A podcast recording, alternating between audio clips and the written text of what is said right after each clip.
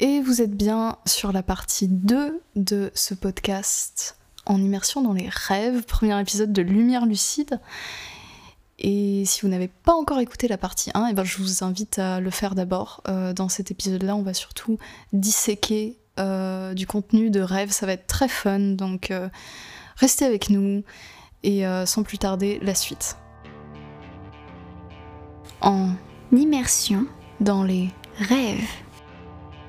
Bah, J'aimerais bien, tu vois, justement qu'on parle des patterns un peu dans, les rêves.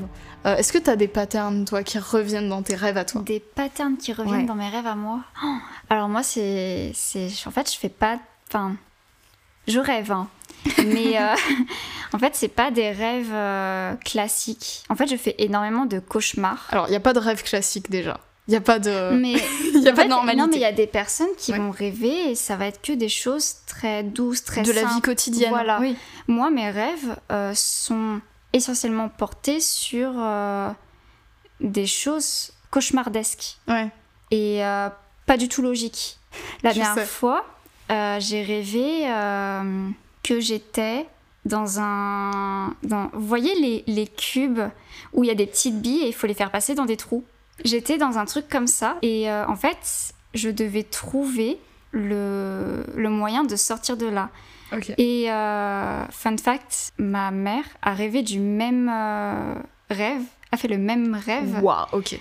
Le même soir, sauf que a priori, en fait, elle était derrière moi et moi j'étais devant elle, avec d'autres gens. Enfin, elle, elle était derrière moi avec d'autres gens et moi j'étais devant elle. Le même soir, vous avez rêvé de la même chose? Exactement. C'est fou. C'est complètement fou. Bref, pour revenir à ce rêve, euh, eh ben, ce qui était très bizarre, c'est que bah, à chaque fois que je changeais de pièce, le carré, du coup, le, bah, le bloc, le, bloc se retournait et du coup j'étais par exemple, j'avais pas les pieds sur le sol.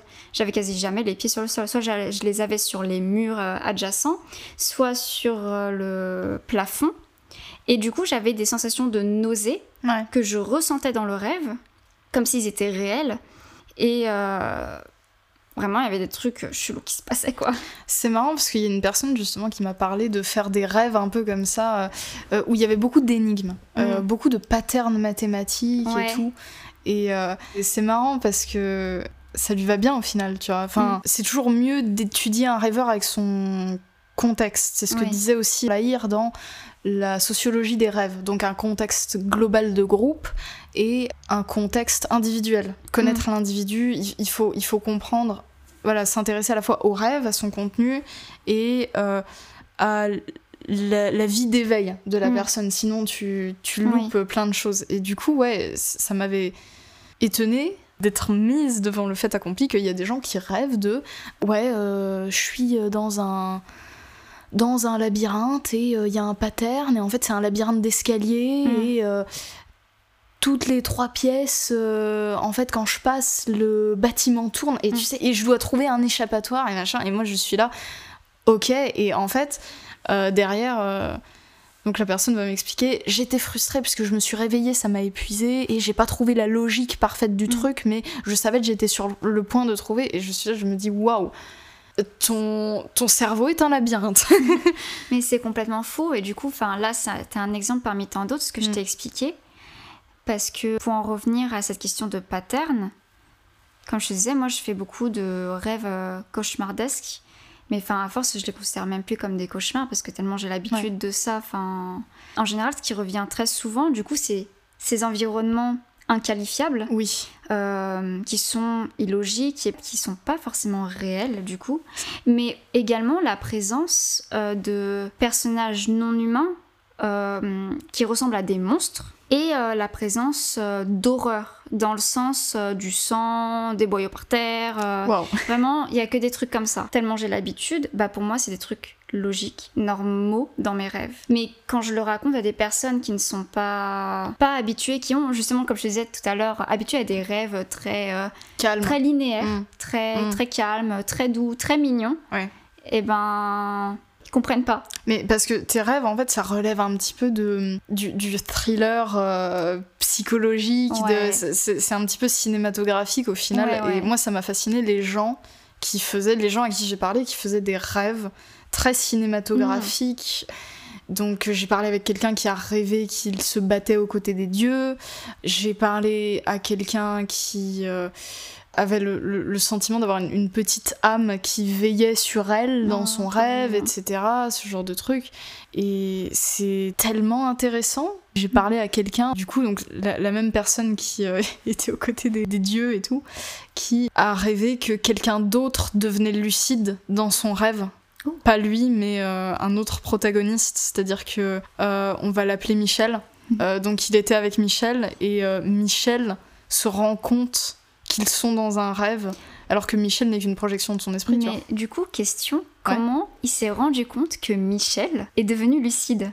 Bah, c'est simplement parce que Michel lui a dit, tu vois. ah, Michel lui a dit. Ouais, Michel, dans le rêve, lui dit des choses qu'il comprend comme un petit peu cryptiques dans son rêve, et ensuite il mm. se réveille, il se dit, mais attends, Michel, il, venait de devenir lucide dans mon rêve, tu vois. Ok, donc il l'a vraiment compris quand il s'est réveillé.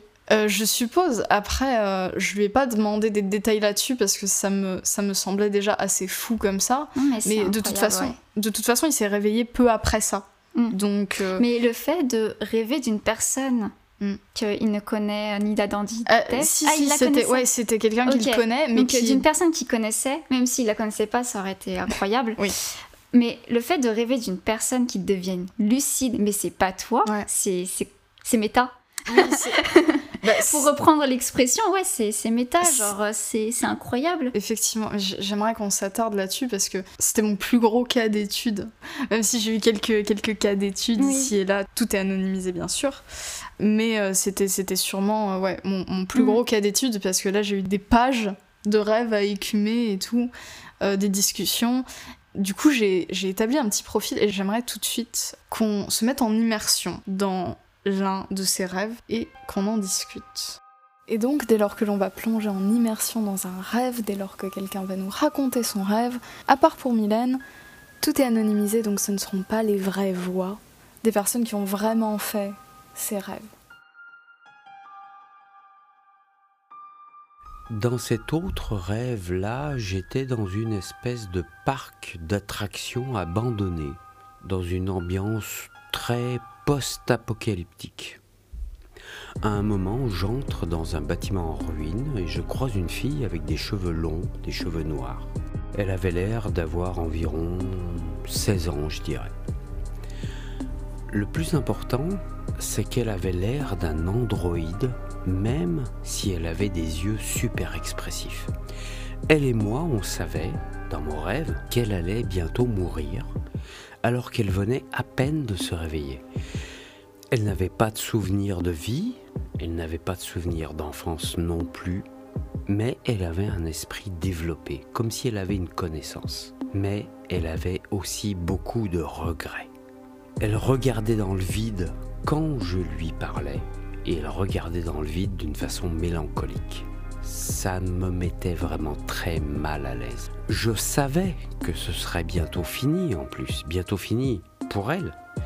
J'étais super triste pour elle. J'ai commencé à lui raconter la vie qu'elle aurait pu avoir dans un autre contexte, dans un autre monde, à une autre époque. Et je voyais des images de ces vies dans ma tête que je lui racontais, mais elle, elle les vivait elle les vivait quand je lui racontais. D'un coup, on n'était pas très loin de là où j'habitais dans la réalité, et on se retrouvait entre jeunes adultes. On entrait dans une allée, ensemble, avec une poussette. Et je crois que le bébé dans la poussette, c'était moi. Et dans ma tête, je lui disais quelque chose du genre, tu as été une mère formidable. Je lui disais dans ma tête, je m'adressais à elle et apparemment la transmission de pensée fonctionnait. Après que je lui ai raconté les vies qu'il aurait pu avoir, elle m'a remercié d'une façon très simple. Elle m'a remercié avec des larmes dans ses yeux. C'est rare qu'un rêve m'ait autant secoué, qu'un rêve m'ait autant remué et j'y ai pensé durant des semaines. Qu'est-ce que ça t'a fait, toi, qui le découvres Tu le découvres maintenant, du coup? Ouais, je, le, je le, découvre maintenant. Ouais. Et euh, je trouve que la partie euh, la plus intéressante, c'est cette question de euh, l'androïde. Elle s'immerge dans le... Le récit? Dans le récit. Et elle le vit. Et ça, je trouve que c'est hyper intéressant. Après, ce que, ce que je me pose comme question, du coup, c'est est-ce que la personne qui a fait ce rêve mhm. vivait le récit qu'elle racontait à l'androïde? Alors, il y a eu des moments euh, où c'était de la voix off et des plans, la troisième personne et tout. Et il y a eu des moments où c'était en première personne. Ok. Euh, il y, y, a eu les deux, c'était un petit peu euh, cinématographique de ce que j'ai compris. Ouais, ça m'a l'air. ça fait plusieurs plans avec un narrateur et tout. C'est ça. Lui en tant que personnage principal, entre guillemets. Enfin, ouais. c'est très intéressant. Et ce qui est marrant, c'est aussi le temps dans les rêves. On va, on va parler du temps dans un autre épisode, il faut mm. qu'on le fasse, mais comment le temps s'étend, se détend, temps étend.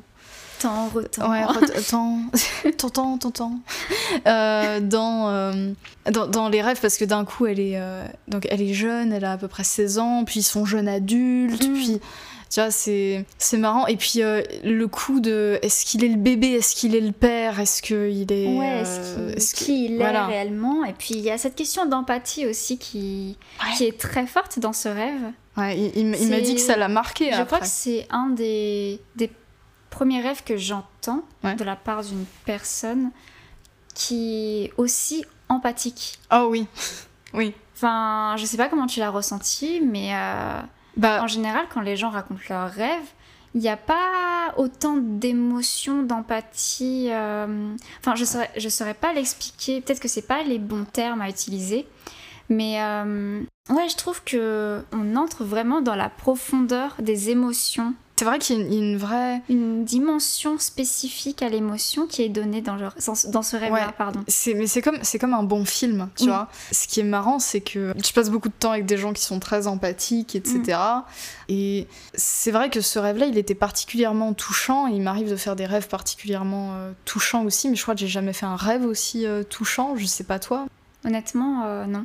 Enfin, pas de, de cette manière-là, quoi. Justement, ça l'a marqué. Il m'a dit qu'il y repensait comme ça en mode la fille qui n'a jamais vécu. Mm. Qu'est-ce qu'elle aurait pu devenir, la fille qui... Et ce serait le sujet d'un livre, ce serait le sujet d'un film, mais à aucun, à aucun moment, si tu me le présentes comme ça, j'aurais pensé que c'était en fait juste une histoire que quelqu'un a vécue dans un rêve, mm. et qu'il s'en souvient aussi bien aussi. C'est quelque chose que tu peux décliner au niveau... Euh, des choix, des éléments. Euh, Complètement. C'est vachement intéressant. Voilà, c'était une petite immersion. On va, se faire, on va se faire une autre plongée rapidement. Allez, venez vous plonger avec nous. Allez, c'est parti. Oui, euh, je devais avoir entre 13 et 15 ans quand j'ai fait ce rêve. Euh, dedans, je me baladais dans un lycée style américain avec des casiers rouges sur les côtés du couloir. Et puis d'un coup, je tombe sur un casier différent des autres. Et je ne sais pas pourquoi j'ai été attiré vers cette porte qui était ouverte, vers le même lycée. Donc je l'emprunte et je me retrouve au même endroit. Mais c'était le même lycée en version embrumée, avec de la buée partout. Et là, j'étais tout seul dans les couloirs. Quand je regardais autour de moi, il y avait des yeux, des oreilles, des parties de visage cousues sur les murs. Il y en avait même suspendus au plafond. D'un coup, je croise des gens de dos. Ils se tournent vers moi et là, je remarque qu'ils ont la bouche et les yeux cousus. C'est là que je capte que les parties des visages fixées sur les murs et les plafonds autour de moi ce sont les leurs. Bon, après ça, je continue d'explorer les lieux. Il y avait un bureau ouvert. Je rentre dedans, il faisait assez sombre. Et sur le bureau, je me rappelle avoir vu des ciseaux chirurgicaux, du sang, de quoi écrire et des choses comme, comme ça. Je n'étais vraiment pas bien du tout. Et très rapidement, j'ai été projeté au sol. Un mec en blouse blanche taché, style savant fou, m'a poussé au sol. Il s'est mis à me traîner sur, le sol. puis il m'a jeté dans un coin de la pièce. J'étais, mais alors, terrifié. Quand je suis arrivé à voir son visage correctement, je me suis rendu compte que c'était moi. Le type avait mon visage. Je venais de me faire jeter au sol proprement dans un coin de la pièce par un moi. Un moi complètement frappé, complètement délirant, qui faisait des expériences glauques sur les visages des élèves. Alors là, ça m'a réveillé direct. Je n'étais pas bien du tout au moment du réveil. Je me suis bien rendu compte que j'ai toujours aimé les cauchemars quand j'étais gosse parce qu'il y avait des choses stylées, des choses créatives, inventives. Ce cauchemar-là était vraiment stylé et très intéressant. Et une fois la panique du réveil dépassée, je me rappelle m'être dit waouh, c'était vraiment cool. Mais en fait, aujourd'hui, je dois dire de ce rêve que, avec le recul, il était vraiment flippant. Alors ce rêve... Euh, C'était terrifiant. Alors, euh, si on prend du recul, c'est terrifiant. Après, moi, c'est vraiment le type de rêve que je peux faire. Ouais, mais c'est la, dimension méta, c'est la dimension. Euh, c'est une dimension assez horrifique qui rappelle un peu le genre euh, thriller psychologique et tout. Que t'adores. Que j'adore. Et euh, le genre du gore aussi, que, le genre du gore aussi, mhm. que j'aime beaucoup. Bah, moi, je veux savoir vraiment, enfin, qui a fait ça et pourquoi? Ah. Surtout le pourquoi. Oui, les, les yeux cousus et tout. Ouais, bah, c'est le donc notre, euh, on, va l'appeler notre individu A du coup, vu que c'est le premier cas qu'on traite, puis après ce sera individu B, individu C, etc.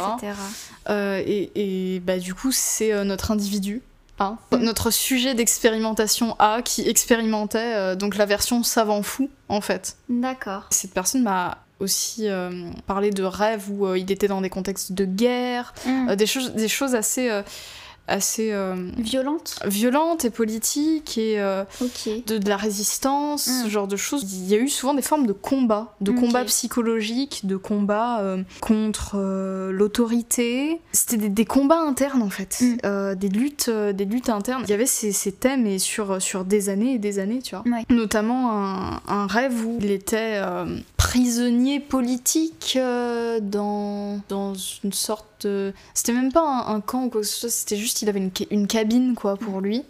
Et il se faisait au fait qu'il allait devoir passer euh, le restant de ses jours ici. Mais il avait quand même son téléphone sur lui.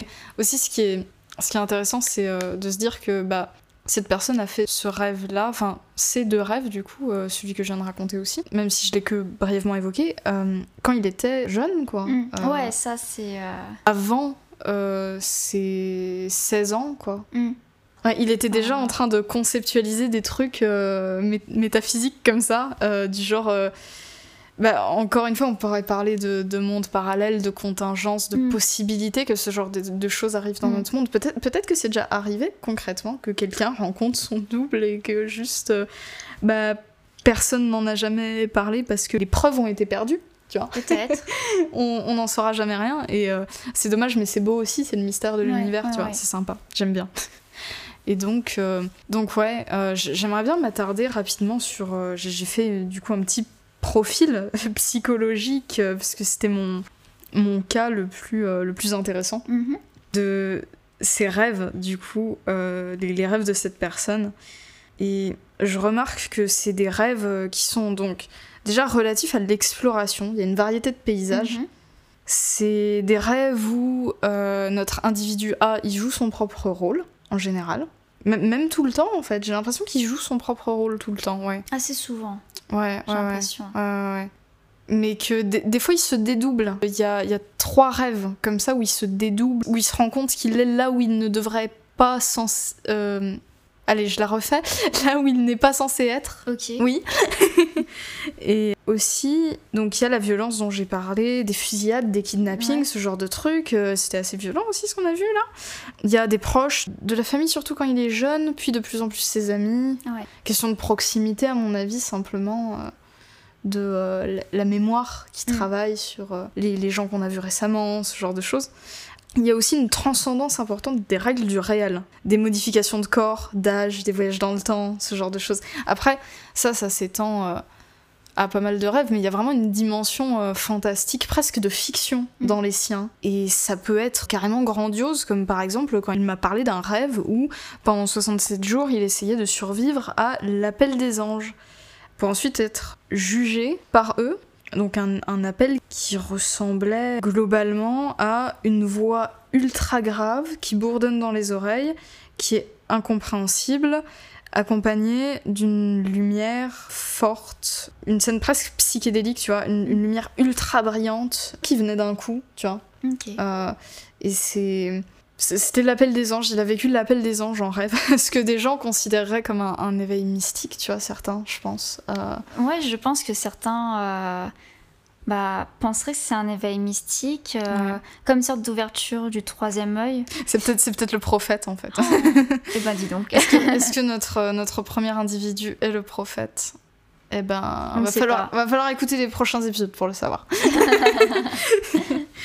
Et euh, le truc des anges, c'était globalement euh, terrifiant quand même parce que donc il me dit que dans son rêve, ça rendait les gens fous cet appel. Mm. Les gens devenaient fous. Et est-ce que lui, du coup, il devenait fou ou juste il était dans cette forme de résistance? Bah, la suite du rêve, c'est qu'il allait dans un, un espèce de champ en pleine nuit, sans lumière à part euh, le ciel. Et euh, il y avait tous les gens qui avaient survécu.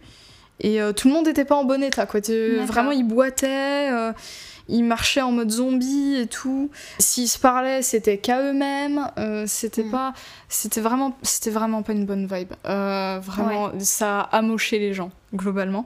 Euh, Moi, ça avait l'air assez euh, angoissant. Ouais.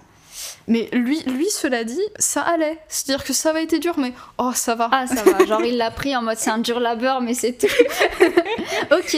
Genre, c'est les c'est- douze travaux d'Hercule. Euh, bah voilà, euh, bah, tu, En plus tu spoil, tu, tu spoil la suite du podcast où on allait dire que c'est pas un prophète mais c'est Hercule, etc. Oh là là. Lequel d'Hercule? Hercule Euh, Poirot ou... Eh ben, figure-toi qu'il a aussi été inspecteur. Dans... Non, je, je, dis, je dis ça, je dis ça. Ça devient euh, un sketch là. Non mais je dis ça, je dis ça en rigolant, mais ça se trouve il a vraiment été inspecteur dans un rêve, on n'en sait rien. donc. Voilà. Peut-être que j'ai oublié qu'il a été inspecteur dans un rêve, donc je préfère prendre des précautions. Voilà. Mais euh, oui, euh, il, il était pas, donc il, il est pas mort. Et Ok. c'est fou que des gens Mm. rêvent de trucs aussi grandioses. Ouais. Toi, t'as fait un rêve aussi. Un rêve. euh, tu parlais. de- ouais, un- non, mais un rêve historique. Moi, j'aime bien tes rêves historiques. deux. Oui, fait deux de rêves historiques. oui, oui, mais il y, en a Euh, un en particulier. Euh, bah, les deux, hein, je pense qu'ils se valent. Les deux se valent. Est-ce que. Le premier est moins canonique au niveau euh, des événements que- Oui, d'accord. que le second. Je pense que c'est intéressant d'évoquer les deux. Ok, est-ce qu'on est se plongerait pas dans le premier et on évoque le Ouais. deuxième après? Ouais, on fait ça, on fait ça. Let's go. Ok, c'est parti.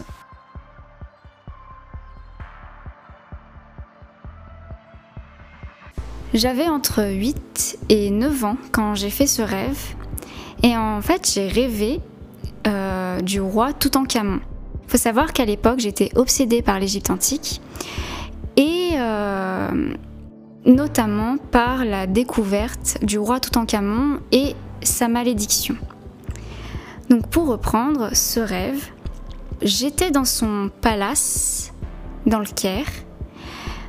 Et euh, il s'agissait d'un palace euh, avec beaucoup d'ornements, beaucoup de décorations, très, euh, très joli, avec beaucoup de peintures, de couleurs, euh, de joyaux, etc. Et il s'avère que Toutankhamon me faisait visiter le palais. Et je rêvais que je me promenais dans le palace de Toutankhamon avec son petit chat et lui-même et qu'il me faisait visiter les lieux.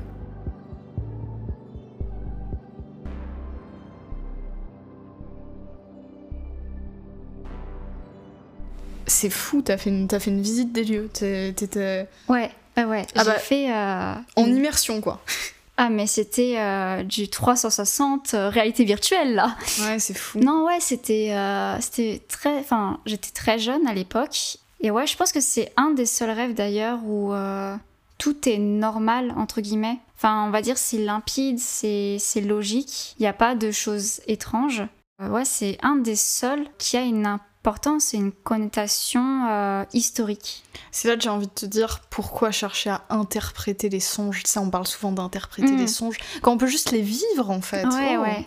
Ouais, c'est bien. C'est franchement, c'est bien. Après, l'interprétation ne va pas trop loin à cette époque-là. Euh, j'étais vraiment à fond dans la mythologie et je le suis encore, mais peut-être un peu moins que quand j'étais petite.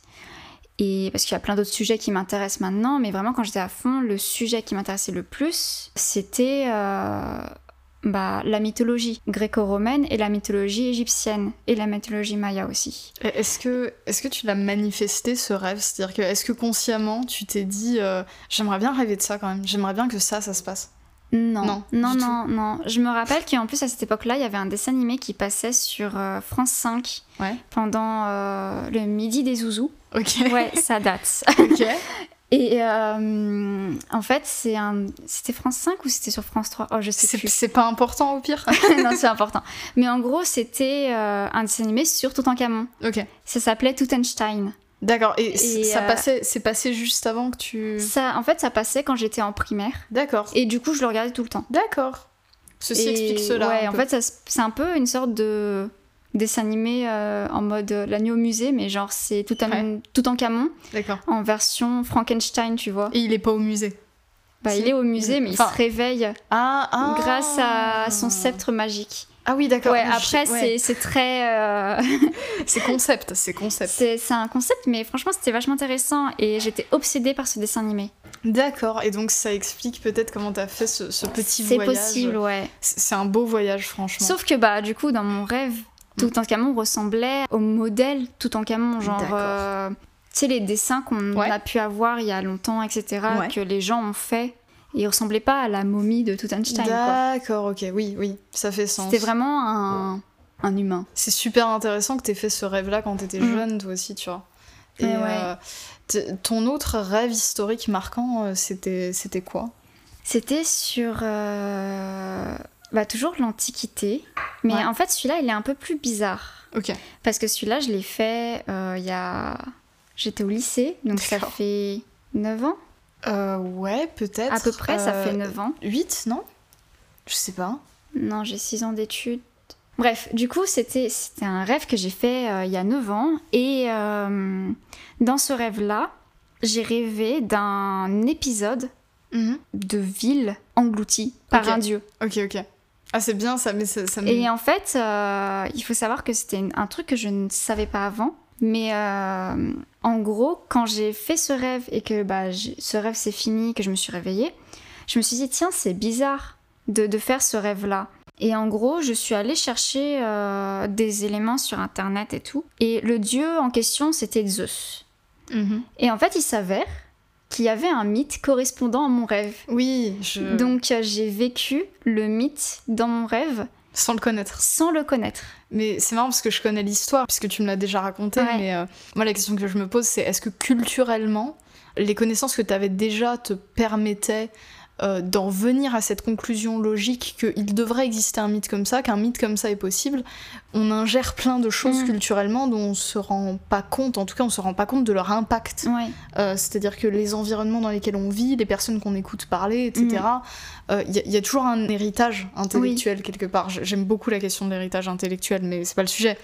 Et du coup, je me dis, une explication logique, ce serait peut-être ça, mais il y, a aussi euh, la question des rêves prémonitoires qu'on traitera dans l'épisode bonus, mais c'est super intéressant. Bah, ça me fait penser à notre individu A qui rêvait euh, qu'il devenait euh, Chronos, le père des dieux, tu mmh, vois. Ça, c'est ça c'était fou aussi. On n'a pas le temps dans un podcast comme ça de d'écumer tous les rêves que j'ai, ouais, les rêves intéressants que j'ai pu lire, mais c'est c'est vraiment des sujets euh, waouh quoi. Ouais, mais ouais. Pour rebondir à ta question justement euh, sur le fait que ce soit plein d'éléments culturels que bah t'as ingéré, que j'ai ingéré au fur et, à mesure et digéré au fur et à mesure euh, bah, de ma vie. Je pense que ouais en fait, vu comme je te disais tout à l'heure, quand j'étais petite, j'étais obsédée par la mythologie. Donc toutes les histoires très connues en fait, je les connaissais par cœur. Ouais. Et bon, maintenant, il y a certaines que j'ai oubliées. Hein. la mémoire fait défaut. Ça arrive même au meilleur. Mais euh, je pense que ouais, en fait avec toutes ces, tous ces éléments que j'ai pu euh, apprendre, connaître et euh, comprendre au fur et à mesure de ma vie, mm-hmm. revoir et même je pense avec des éléments cinématographiques parce que je suis très fan des péplums. Ouais, ouais. Et je pense qu'avec en fait, avec tout ça, avec tous ces éléments culturels, que ce soit dû à des éléments historiques, à des éléments mythologiques et à des éléments cinématographiques, et eh ben je pense que ouais, j'ai pu euh, mélanger tous ces éléments et, euh, et en fait vivre cet événement c'est super intéressant. C'est super intéressant. C'est marrant parce que c'est aussi, euh, ça a à voir aussi avec les, rêves prémonitoires, mm. notamment quand euh, les, gens pensent euh, rêver de quelque chose et que c'est une révélation divine. Mm. Tu vois, peut-être, mais peut-être que c'est aussi ton, ton cerveau qui a juste pris le temps de digérer des choses que tu savais déjà et qui te, qui te les donne en fait. Ouais, j'ai des éléments sur ça, justement. Voilà. C'est ouais, intéressant. Bah moi, ça, m'amène du coup à un autre rêve un petit peu euh, intéressant, mm. psychologique comme ça. Du coup, ça nous amène sur euh, l'individu B. Et on va plonger en immersion tout de suite.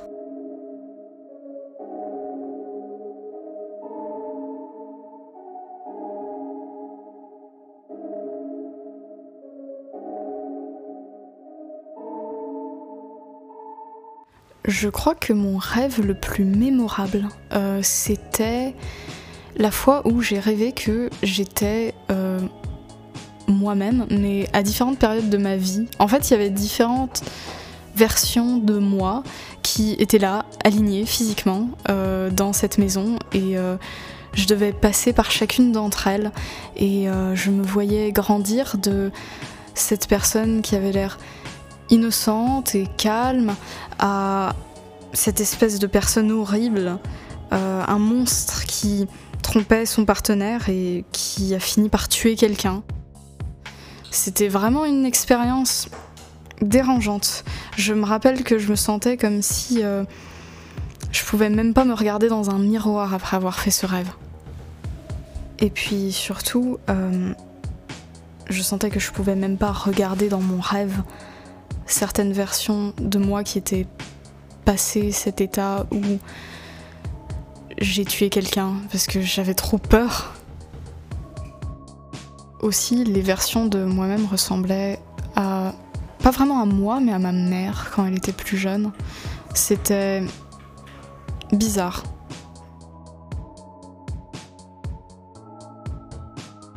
Alors c'est un rêve euh, quand même euh, assez intéressant au niveau... Euh, c'est fou. je, vais dire ça tout le bah, temps, mais je trouve en fait, que... C'est cette question de se voir en multiples versions, de se voir grandir, mm. mais de se voir en se disant c'est moi, mais je ne ressemble pas à moi. Oui, mais en plus l'individu l'a vécu un petit peu comme un jeu vidéo c'est marrant ce truc de tu passes dans la peau d'un personnage puis d'un autre. Et en fait, ce personnage au final, c'est lui dans tous les cas. C'est mm. euh, la personne, c'est elle, il n'y a pas de souci là-dessus. Mm. Mais c'est comme une, gamification, tu vois, de. Mm. d'un processus psychologique euh, comme, comme, comme si je sais pas euh, peut-être que cette personne essaye de, de se pardonner de, parce que notre individu B n'a tué personne oui. et n'a pas trompé n'a pas trompé de partenaire euh, jamais que jamais donc euh, c'est une personne qui est quand même assez stable dans sa vie et qui oui. qui a pas de problème psychologique ou psychiatrique à proprement parler c'est un personnage très très joyeux qui a eu une relation compliquée avec sa mère mais euh, c'est quelqu'un qui est voilà, qui est globalement quelqu'un de très joyeux. C'est juste que l'individu a quelques soucis avec une mère qui lui a fait passer euh, une enfance euh, difficile. Ok. Mais sinon, c'est quelqu'un qui s'entend très bien avec le reste euh, de sa famille, qui a des frères et sœurs, qui est épanoui dans mm. sa vie et voilà, qui sait utiliser les moyens qui sont bons pour gérer sa tristesse, mm. sa colère, qui fait de l'art, etc. Et justement, j'aime beaucoup la partie créative dans ses rêves, parce que j'ai j'ai quand même écouter, tu vois, le récit de rêve assez créatif. Je trouve que c'est assez parlant aussi. Euh, cette personne m'a parlé des métaphores dans ses rêves. Euh, c'est-à-dire que notre individu B m'a relaté notamment euh, un rêve où il était dans, ce café à un moment, dans, un café où d'un coup il s'est mis à tenir plein de choses dans ses mains. Il pouvait pas les lâcher, tu vois. Hmm. C'est-à-dire qu'il y avait, il y avait plein de choses qui s'empilaient, et vraiment des, piles de choses dans ses bras évidemment, il se retrouvait à perdre l'équilibre, à, galérer, en fait. Euh, et il pouvait rien faire. ce qui était bizarre parce que dès qu'il s'est réveillé, il s'est dit mais pourquoi est-ce que j'ai pas laissé les choses tomber en fait? Mm. Pourquoi est-ce que j'ai pas laissé aller? Et en fait, euh, il s'est rendu compte, il m'a expliqué que voilà, psychologiquement, il en était à un état dans sa vie où il devait justement euh, euh, laisser aller un peu. Euh, c'est une personne qui avait énormément de charge mentale. Voilà, exactement. Et, du coup, tous ces, tous ces empilements d'objets, ça représentait sa charge mentale. Exactement. C'est incroyable comment le rêve peut traduire en fait notre état mental, nos angoisses, etc. Et ça revient un peu à cette dynamique euh, de rêve et de cauchemar où, bah, en fait, Freud l'expliquait, c'est que en général, enfin, le rêve et le cauchemar représentaient nos désirs, nos angoisses, euh, ouais. Tous ces éléments qui font partie de notre vie et qui se retranscrivent en fait dans notre, euh, inconscience. Oui, dans, dans notre inconscient, ouais. Ouais, qui se retraduisent dans notre inconscient et qui, pour passer au conscient, passent par le rêve, etc. Ouais, je, je vois ce que tu... Oui, oui, oui. Bah, j'ai définitivement vécu des, des formes de, de, de, ça, pour le coup, en mode... J'étais arrivée à des conclusions logiques sur des choses dont je me préoccupais pas nécessairement, mais euh, mon cerveau euh, me les montrait. Notamment, j'aime bien des fois quand mon cerveau me montre les gens euh, comme ils sont dans mes mm. rêves. Euh, notamment, euh, j'ai rêvé une fois que je me faisais pourchasser par quelqu'un qui était un ami à cette période-là de ma vie, et ensuite, bah, quelques mois plus tard, j'ai appris que c'était pas forcément un ami en fait, que c'était pas bien de le garder autour de moi parce qu'il pouvait être dangereux, et c'est comme si mon rêve m'avait alerté. Mm. en plus, ça fait tomber les masques en fait. C'est ça, c'est ça. Et euh, je me suis demandé pendant un moment, mais pourquoi j'ai rêvé de ça et pourquoi j'étais autant effrayée de cette personne? Et puis, quand l'info m'est venue, j'ai compris, j'ai fait, ok, j'avais juste vu des signes en fait. Et euh, justement, ce rêve m'a permis d'être plus alerte, je pense, euh, après dans, dans, la vie, quand j'étais auprès de, de, cette personne. Et ça permet aussi de réaliser que des gens comptent pour nous. Parce qu'une fois, j'ai rêvé aussi que un ami qui m'est très cher euh, mourait et que je pouvais rien faire en fait à propos de ça. Mm. Et euh, ça quand tu ouais, Ça m'avait ça m'avait plongé dans un chagrin, mais le chagrin était réel. Et euh, tu sais tout à l'heure j'ai dit oui je crois que j'ai jamais vécu un rêve aussi émotionnel. En fait si. Bah du coup celui-là oui. Celui-là était très émotionnel au point où j'ai mis j'ai mis une semaine à m'en remettre bien parce que même dans du coup dans la réalité t'étais. Bah oui j'étais en mode. En mode waouh si je le perds mais. Ouais mais j'ai beaucoup de, de facilité je pense contrairement à la plupart des gens, à comprendre que les choses changent et mm. que euh, en gros il y a rien qui dure pour l'éternité ouais clairement et euh, ouais et parce que tout est événement à l'échelle de l'univers etc moi j'ai pas trop de soucis avec ça j'ai connu des gens dans ma vie sont partis ils sont venus ils sont ils sont repartis c'est pas grave tu vois mm. Et euh, franchement, je deal avec ça tranquille. Mais c'est vrai que lui, ce rêve-là m'a fait prendre conscience que cette personne-là, waouh, ça va être compliqué si je le perds un jour dans ma vie. Et j'espère que ça arrivera pas. Mais bon, le, temps fait le travail après, tu vois. Mais c'est absolument pas le sujet de, du podcast. Et... C'est une thérapie, là. C'est ça. thérapie lumière lucide, mmh, délicieux. Mais euh, du coup, ça me permet euh, de passer sur le dernier rêve qu'on va disséquer ensemble pour cet épisode euh, gratuit. et après, vous pouvez nous, nous retrouver sur Patreon. Et du coup, euh, on plonge en immersion dans un cauchemar cette fois. T'es prête? Allez, c'est parti.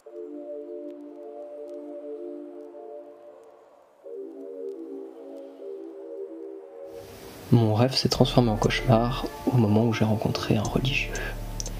Le fervent croyant m'amène dans un appartement qui a vraiment une ambiance bizarre. On aurait dit les backrooms ou un espace liminal, sans vraiment en être un. Il m'amène dans une chambre qui ressemble étrangement à celle de mes parents, sauf qu'il y a un vieux matelas sur le sol. Et c'est là que le religieux décide de s'habiller en Jésus. Je me dis ok, pas de souci, et je sors de la pièce. Je me retrouve donc dans la pièce d'à côté, sur mon tel, à lui envoyer un mème. Mais plus aucun bruit euh, venant de la chambre. J'entends absolument rien. Du coup, je décide d'aller checker. Et quand je rentre dans la chambre, je vois que Jésus a remplacé le religieux.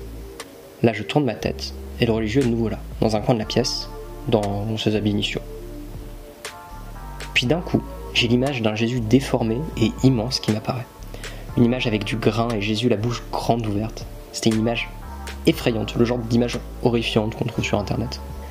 Je me retrouve donc à regarder ce Jésus ultra saturé qui grésille sur le sol, pendant que le religieux, lui, se met à pleurer dans un coin de la pièce. Jésus immense sature de plus en plus jusqu'à ce que je me réveille. C'était esthétiquement marquant comme rêve, mais autant dire que j'étais pas bien du tout au réveil. L'image de ce rêve, enfin de ce cauchemar, en fait, elle est plutôt horrifique Ouais. et euh, un peu flippant. étrange. En fait, ça rentre un peu dans la catégorie du gore. Oui, Euh, mais c'est gore avec une esthétique internet un peu euh, post-meme, ce genre de truc, tu vois. Les backrooms. euh. En mode année 2000, tu vois. Non, mais tu, tu vois, on est. Ce rêve n'a pas pu être fait avant, euh, je sais pas, ouais, les années 2005-2010, tu vois. Ok. Par les, les éléments esthétiques qu'il y a dedans, à mon avis. Ouais. Ouais, non, c'est c'est intéressant. Enfin, ouais, tout cet environnement, en fait. Ouais. Mais ce qui est le plus marquant, c'est les personnages. Oui, ah bah, le religieux, Jésus, et puis surtout, comment ça, il se retrouve dans une chambre qui a l'air d'être celle de, des De parents, parents. de l'individu C. Ouais, Ouais. c'est... Et, et qui, en fait, euh, a juste un matelas par terre. Ouais, il y a juste... Ouais, c'est bizarre, ça, il y a juste un matelas par euh, terre. Alors que... C'est comme si, en fait, tu, tu te retrouvais dans une pièce vide, un peu... Backroom. Ouais, vraiment backroom, en fait. Mais, euh, Mais en plus, genre, j'ai ça demandé... fait un peu prison, quand même. Non, mais tu vois, j'ai demandé la chambre des parents de l'individu C. Il n'y a pas de matelas par terre. Il y a Oui. un lit, c'est standard. Bah c'est- ouais, enfin, c'est un truc... euh, une suite parentale normale, quoi. Ouais, bah c'est c'est une petite chambre, quoi, sympa. Ouais. euh, petite chambre... euh, Ouais, un truc, un C'est- truc simple. Ouais, ouais, tu sais, je fais le, la, la notation de la chambre. non. Alors, euh, Ouais. trois étoiles. Ouais, non, mais, non, mais ce que je trouve fou, c'est pourquoi Jésus, tu vois, alors que cette personne n'a pas spécialement euh, Mm. d'attache avec Jésus. Alors c'est Ouais. marrant parce qu'il est, c'est un individu qui est très, euh, il est très dans les contenus horrifiques et tout, ça l'intéresse, mais les, les images terrifiantes. Et euh, il m'a dit que son cerveau produit pas mal d'images horrifiques et terrifiantes Mm. et que il, a, il aimerait réaliser Sous forme de rêve ou sous forme Non. également de... Éveillé. Éveillé. D'éléments intrusifs. Parfois intrusif, parfois euh, pas, parfois juste il y réfléchit Ok, parce ouais, que... comme, comme moi, ouais. Ouais, mais parce qu'il il, il- il m'a dit effectivement que ça l'intéresserait de faire des films d'horreur un jour à cause de ça, parce que c'est des, c'est des esthétiques euh, qu'il trouve intéressantes. Ouais, tu peux Et, faire euh, plein de choses avec. Mais sauf qu'il a trop peur de mettre en danger les gens qui travailleraient sur ce film avec lui, parce que il y a des trucs pour les faire concrètement dans la réalité, ce serait juste terrifiant pour les gens qui bosseraient dessus. Ouais. Parce que euh, il pense à des, des- des- des images que bah il a peur de donner des traumatismes à des gens quoi, donc il le fera pas. Mais euh, je, Mhm. je trouve ça super intéressant et ce rêve c'est donc un exemple d'image horrifique qu'il a comme ça, c'est ce Jésus sur le sol avec la, c'est la bouche qui s'ouvre, un machin, le truc. Mm.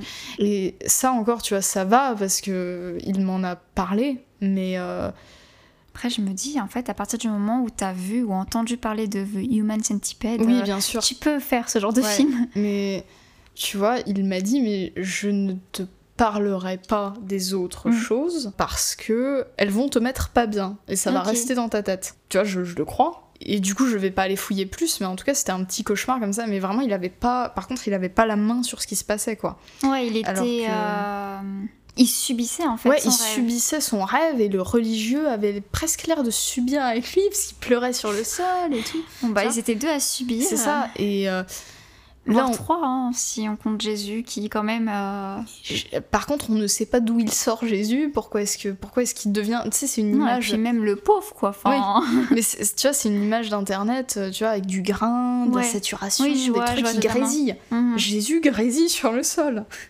Je sais pas si tu te rends compte. Je vois, je vois. Donc euh, ouais, c'est assez horrifique parce qu'il n'y avait pas de contrôle justement. Mm. Et on peut prendre euh, le contre-pied et on va le faire tout de suite.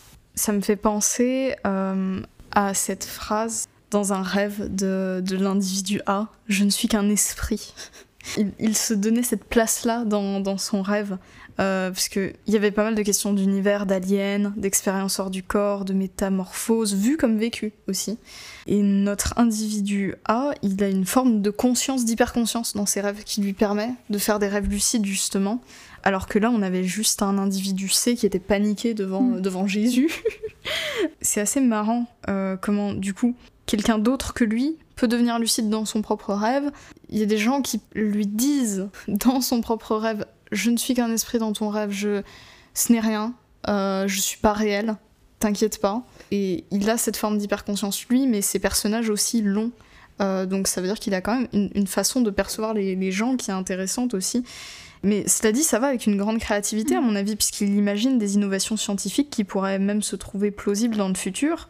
Euh, il y a une, importance des expériences aussi. Par exemple, il découvre un organisme sur Mars euh, mm. qui, qui, a l'air d'un truc plausible, quoi, dans un, dans un rêve. Et puis des fois, j'ai juste l'impression qu'il est euh, Néo dans Matrix aussi. Et il y a beaucoup d'avions aussi dans ses rêves, pour pas de raison en particulier, mm. à part que peut-être, je sais pas, il aime l'espace ou j'en sais rien.